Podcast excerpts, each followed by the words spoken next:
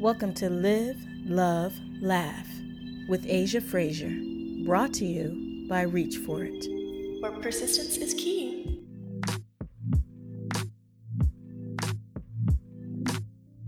Today we will be interviewing the beautiful, wonderful Erin, Dirth, and Dan. This podcast is brought to you by Reach For It, where persistence is key. So, guys, how are you living?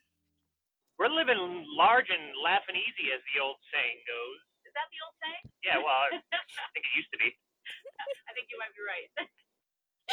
And who or what are you guys loving?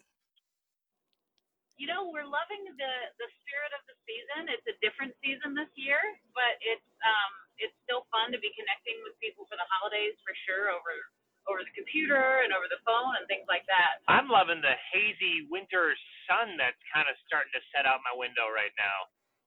All right, let me tell you, the weather has been crazy. Oh my gosh. no kidding. and lastly, what has made you guys laugh today? Uh, you did. Yeah, that's it. You're the only thing that could have done it, and you did it. Thanks, guys. Well, we're gonna jump right into it. So, tell me, you guys are doing a production, right? Can you tell me a little bit about it? It's called Season Screenings, and it's a holiday uh, special, a short film that's filmed at social distance, which means that we, you know, we had 70 some odd actors who wanted to be a part of it, and we wrote them all a role. We sent them all a script. We rehearsed them all over Zoom, sent them costume and framing and lighting and camera notes, had them film themselves, send it back, and we're now in the final phases of editing it together into one big cohesive project for the world to enjoy. Exactly. and we have people ages 4 to 75 in the show, so it's a big community project. We've got people from a lot of places in North Carolina, but all all over the country. We've got some in Florida, we've got some in Maine, Colorado. So it's, it's a neat community project for the whole Hmm. country. Right? And how difficult was it trying to get everyone from different locations to send in their footage and mush it all together into this beautiful masterpiece? Well, um, we did it once before, so we've already kind of we've already kind of cut our way through that uh, through that dark forest, so we kind of know the route by now. But it it it still uh, it still finds finds its challenges and uh, quirks. You know, when you're doing something live and in person, you just have a lot more control over the timeline of things and troubleshooting things. But when you're just kind of sending it out there to someone, um, it, it it always comes with its own challenges. And these actors have taken so much on as well, not just the acting and memorizing their lines and their parts, but they've also had to be costume designers and scenic designers and lighting designers and cinematographers and You know how it is, Asia. You're you're one of them. that's right. you know, it was kind of difficult. I'm not gonna lie. It was fun though. I you know, it's a lot easy when you follow directions. Okay, you have to follow and make sure you're doing everything correctly. This movie's like a giant cinematic paint by number. Yeah. Very I true. actually like that. That's pretty cool. So, how did the idea for this production come about? Well, we did it the first time um, when our our production of Children of Eden got canceled because of because of the pandemic, and we threw this thing together that ended up being this format. It was a film called Lock In that actually had like 115 people in it from all over the world. It was a two and a half hour feature film. Um, And then we decided to do it again because there's just not a lot of live theater happening out there right now. did you Um, know? So it's also it's important for us too to get into places like um, retirement communities and hospitals and things like that. That there's literally not a way for entertainers to even get in. and sometimes even the even the families can't get in right now. So we're really trying to. We always try to serve that community around this time of year, and we're really trying double hard to do what we can for them because I think they need it twice as much this year. definitely.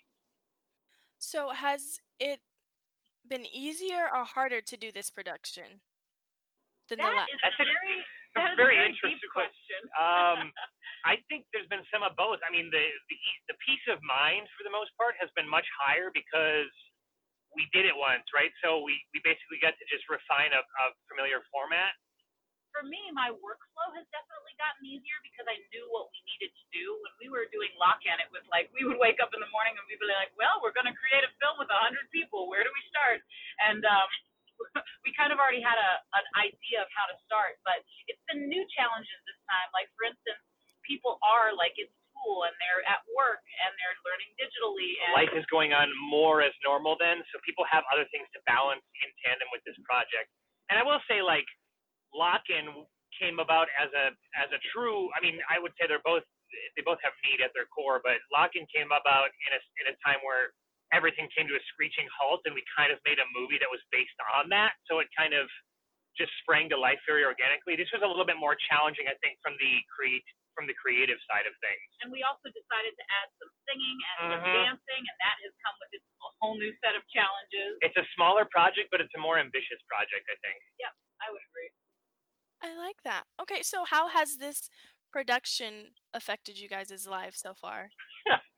Um, It depends on the day, Asia.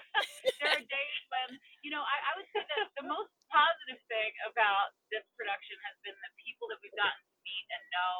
Um, there's some new kids in Florida that we've been working with that I think are going to be lifelong spring theater folk.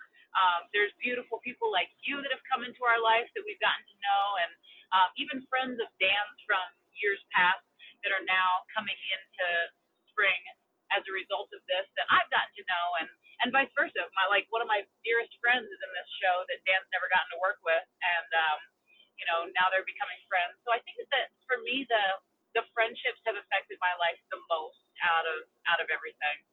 we're getting into crunch time for the film too, so this is this is the time where, for me, as the as the primary editor on the film, um, I start to I start my my my whole um, my my mental situation and my emotional situation becomes a lot more volatile because I'm subject to computer crashes and and way more aggressive timelines, and I become more aware of just how much is left to do and all that. So this is the the the the, the time where I'm uh, you know I kind of close myself off from the rest of the world as much as possible. you know, in Tech Week at a theater, there's a team Mhm. of people that are working. There's a lighting designer, and there's a, uh, a a sound person, and there's a stage manager, and there's and when you're an editor, unfortunately, once you have all the footage back, a lot of it just kind of falls on your shoulders. At least when you're working in a two-person team like we are. yeah. Oh man. So it's it's it's been a challenging week, but um, But But- great. great. Okay, so what is the main overall goal of this production? Uh, on paper, it is um, it is we're, our our main you know company trajectory for this show is to get it put into at least 25 retirement homes so that the residents can enjoy this show and have access to it for free. Um, you know, in the in the days leading up to Christmas. But then we also want the whole world at large to enjoy the film. It's going to be coming out on December 23rd, and people will be able to watch it for free on YouTube and on Facebook.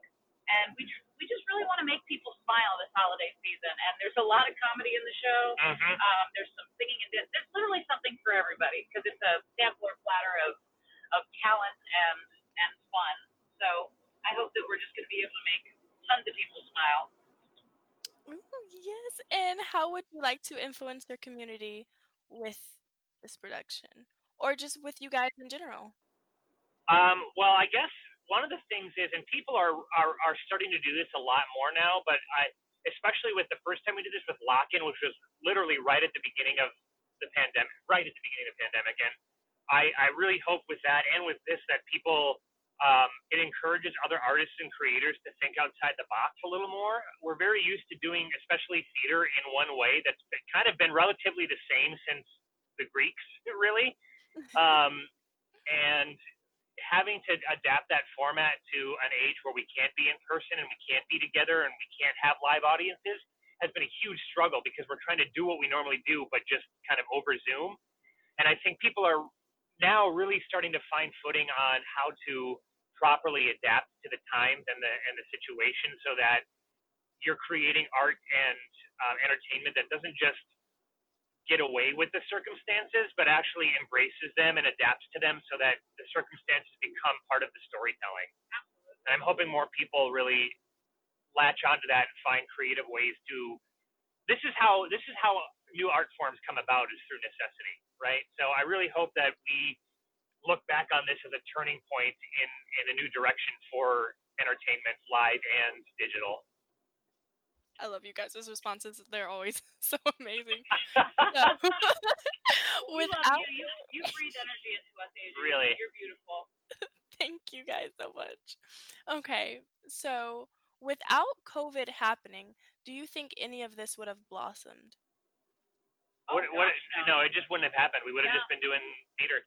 Yeah, we would have been. And you know, I say this a lot, but I mean, like, I'm not obviously grateful that the pandemic has happened. It is, it's been devastating for the world. But as an artist, it has absolutely pushed me outside of my box even further than I even knew was possible because I've been producing theater and been on stage and backstage for my entire life, and I only knew really one way to do it, and and it was working. So you know, when you're not forced to do something in a different way, you just keep doing what's working. And so I feel like this has made me more of an artist Mm-hmm. in a sense. My whole life, I've wanted to make a movie, but it's always seemed like an intimidating task. And now it was like, this is kind of the option. And now, I mean, we can, especially after this production, not even in the traditional sense, but I would argue in maybe a, a sense that makes it even more challenging. We're filmmakers, and that's really, really cool to me because I've always loved movies, and I've always loved the idea of making movies. And now I feel like when this the, the world opens back up, we'll be able to make a traditional movie So easy. so easily by comparison. right. Even even being one of the actors in the film, can you imagine how much better it would have been if you just had to show up and act? You know, wow, wow, that would have ideal. But this is is also taught me a lot, a lot of Yep. making sure to pay attention to detail, the smallest of details too, to not just Yep. always see the big picture or the medium picture, to like really look into things. So And once you work Man. on something like this, you'll never look at a film the same way too. yeah. So not grateful for the pandemic, but I'm extremely grateful for what I've learned from this year and wh- and the skill I've I've probably had the most productive creatively and artistically and technically year of my entire life this year, and I'm really really grateful for that. Oh, guys. Okay. Well, my last question is what are your plans for the holidays? Hey, we're we're gonna have Christmas, a very tiny itty bitty little Christmas in our little house in North Carolina. Our first actual uh, Christmas in our own house in a, in a while, for me at least. I'll probably watch a movie with Aaron and play some video games for the first time after this project has released its grip on my trachea. We're gonna have a fire in the fireplace, and uh, we're just gonna we're just gonna enjoy life and time together and Oh yeah. all that jazz. Right. Congratulations, you two, by the way. Thank you. Thank Like, you You're so much. welcome. okay. Is there anything else you guys would like to add? Um, you know, uh, Aaron always says at the end of our talk show that you only have control over one one thing, and that's your attitude about things. You, you're not really responsible for the outcome. You're just responsible for what you put into it and how you approach it. So your attitude and your effort. And uh, I think keeping that in mind is important Yep. for a lot of people, um, especially around this time of year It's true. when things get rough. So true. Oh, man. That, that is a great thing to add. A great thing. Very true. Well, guys, Cool. thank you so much for coming on. It's always a pleasure talking with you guys. Thanks for having us. I love I love anytime you want to have a fake interview, or I guess they just call that talking on the phone. Uh, we'll be here. Absolutely. Thank you so much, guys. This was Live, Love, Laugh. Again, I'm your host, Asia Frazier, and until next time,